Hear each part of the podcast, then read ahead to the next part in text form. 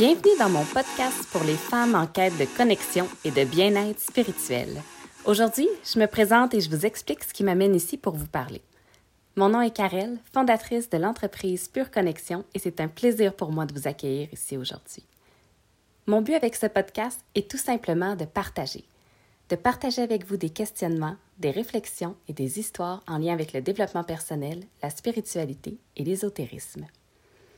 J'ai décidé de commencer un podcast à la suite d'une discussion avec une amie. J'ai souvent des petites et des grandes révélations et je me suis dit que ce serait intéressant de les partager avec vous.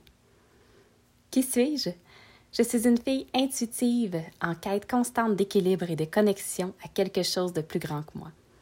Je suis aussi en constante dualité avec mon énergie masculine qui m'amène souvent dans la performance, et c'est en voulant travailler cette dualité-là que j'ai trouvé un apaisement dans la spiritualité. Avec mon podcast, j'ai tout simplement envie de contribuer pour que d'autres femmes puissent trouver des outils pour cultiver une paix intérieure à travers des sujets qui nous font du bien. Alors, je vous souhaite la bienvenue sur mon podcast et j'espère que vous y trouverez des révélations qui sauront vous élever.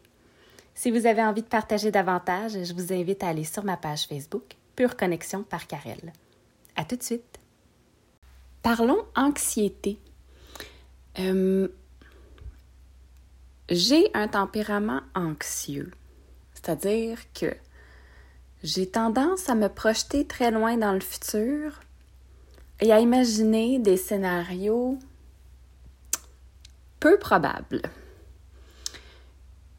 J'ai été très anxieuse pendant la plupart du temps, la plupart de ma vie, jusqu'à il n'y a pas si longtemps, euh, où est-ce que j'ai trouvé des outils pour m'aider. Puis j'avais envie de s'en parler parce que. Euh, ben parce que je pense qu'il y a vraiment beaucoup de personnes qui sont anxieuses, puis euh, on ne sait pas trop d'où ça vient, puis on ne sait pas trop quoi faire avec ça.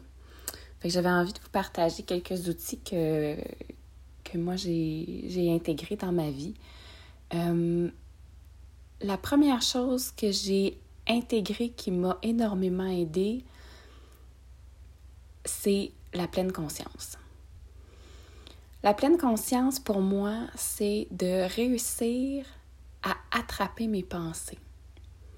Parce qu'il faut comprendre que quand on est anxieux, on est toujours, nos pensées sont toujours tournées vers le futur. Tu quand on est dépressif, nos pensées sont, nos pensées sont axées euh, vers le passé et quand on est anxieux, nos pensées sont axées vers le futur. Puis c'est ça, un des outils qui m'a aidé, c'est vraiment la pleine conscience. Euh, de comprendre que je ne suis pas mes émotions, de comprendre que j'ai un pouvoir sur ce que je pense. Et euh, une chose que, euh, ma coach Marie-Pierre répète souvent, c'est ce que je perçois n'est peut-être pas la réalité. Fait que déjà ça, mettons que je, je, m'en vais quelque part, puis que là, je me dis, bon, mais ben, ça y est, on, je sais pas moi, on a full de route à faire, puis là, je me dis, bon, mais on va avoir un accident, on va manquer de gaz, on va, tu ça, ça, ça, on va arriver là-bas, on va être en retard, on va. À ta minute. Premièrement, stop. Est-ce que le discours que j'ai en ce moment, c'est la réalité? Est-ce que je suis sûre à 100%, hors de tout doute, que c'est ça qui va arriver? Non. Est-ce qu'il y a vraiment des circonstances qui me disent que c'est ça qui va arriver? Non. OK. Donc, ce que je pense reflète peut-être pas la réalité. L'autre chose aussi qui m'a beaucoup aidé, c'est euh, mon chum qui, euh, quand je commençais à partir dans mon, mon anxiété à propos du futur, euh, moi, j'ai quand même quelques intolérances alimentaires dans la vie. Fait que quand je suis invitée euh, dans des endroits où il faut manger, j'ai toujours une anxiété qui vient avec ça. Parce que je me dis, bon, mais ben là, c'est ça, moi, je peux pas manger de produits laitiers, je, me, je, peux, je peux pas. Euh, euh, je, suis très, très, très sensible au gluten, en tout cas. Fait que là, si, on, si mettons, pour le travail, j'étais invitée dans un, un 5 à 7, ben, je commençais à avoir de l'anxiété. Aussi parce que je suis quelqu'un qu'il faut qu'il mange vraiment très, très, très souvent, sinon je, je faiblis vite. Donc là, mettons d'être invité dans un 5 à 7, mais là, je me disais, oh non, Là, il va avoir des fromages, il va avoir du pain, euh, puis là, ça va être servi comme vers, euh, je sais pas, là, 7 heures, ça va juste être débouché, puis je pourrais rien manger, puis là, je, tu sais, c'est ça. Fait que là, la roue de l'anxiété commence. Là, je pourrais pas manger, puis là, je vais faiblir, puis là, je vais être avec ma patronne, mettons. Puis là, euh, mais là, je peux pas, je peux pas tomber sa connaissance, puis qu'elle prenne soin de moi, voyons donc, ça n'a pas de bon sens. Puis là, je vais, je vais avoir faim, je vais pogner mal à la tête, puis là, je serai pas bien, je vais être étourdie, puis euh, je vais me sentir faible, puis j'aurai pas de plaisir, puis il va falloir que je fasse semblant, puis tu sais, c'est ça.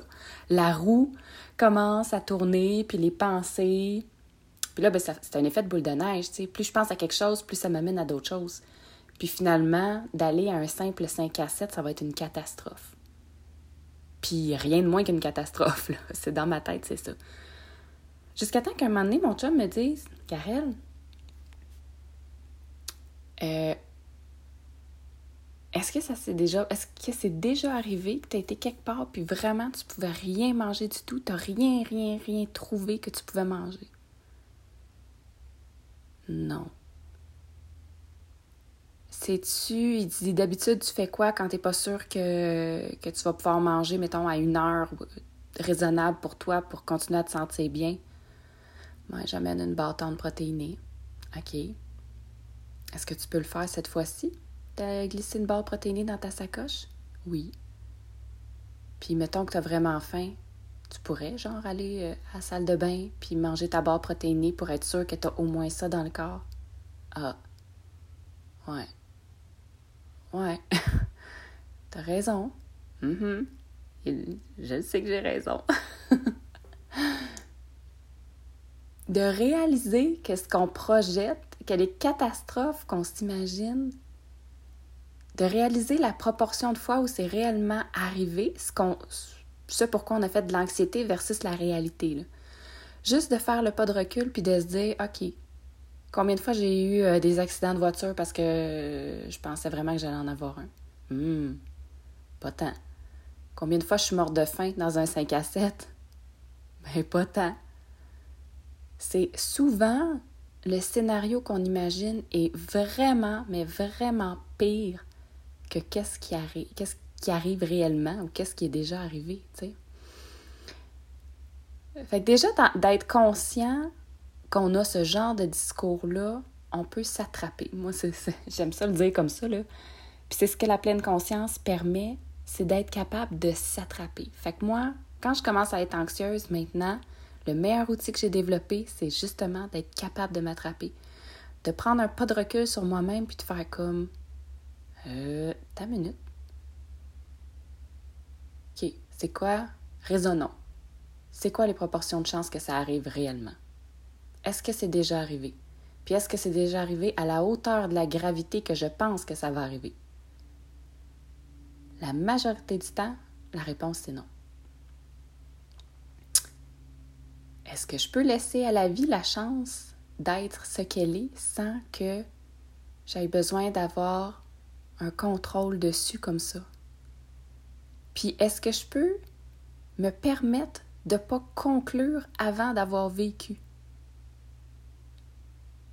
Pourquoi je conclurais que je vais mourir de faim dans un 5 à 7 quand je ne l'ai même pas vécu?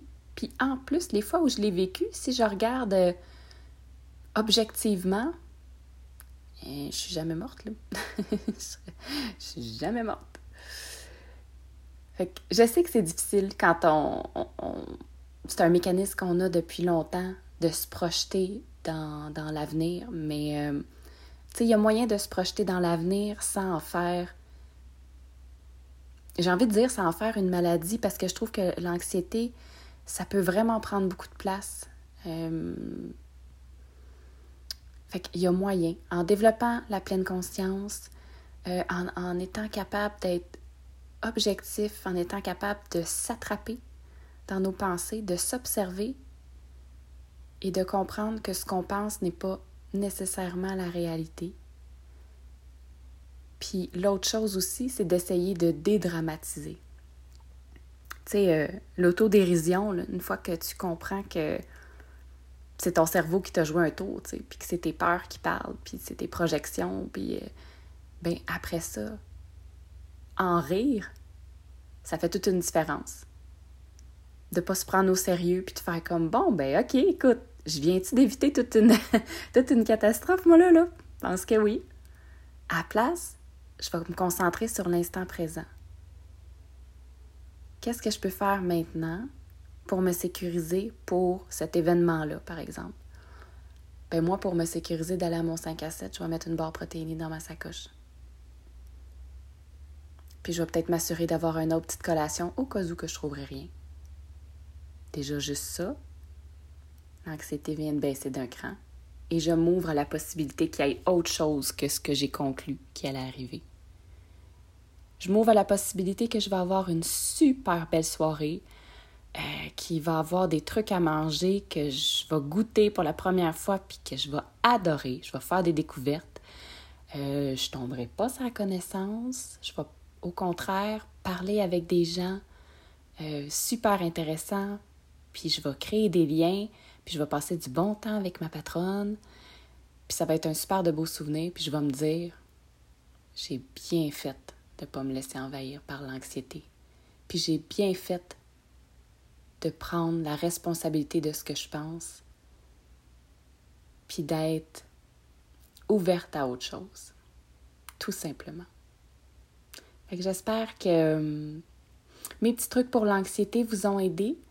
Puis je vous souhaite une excellente journée. Bye bye.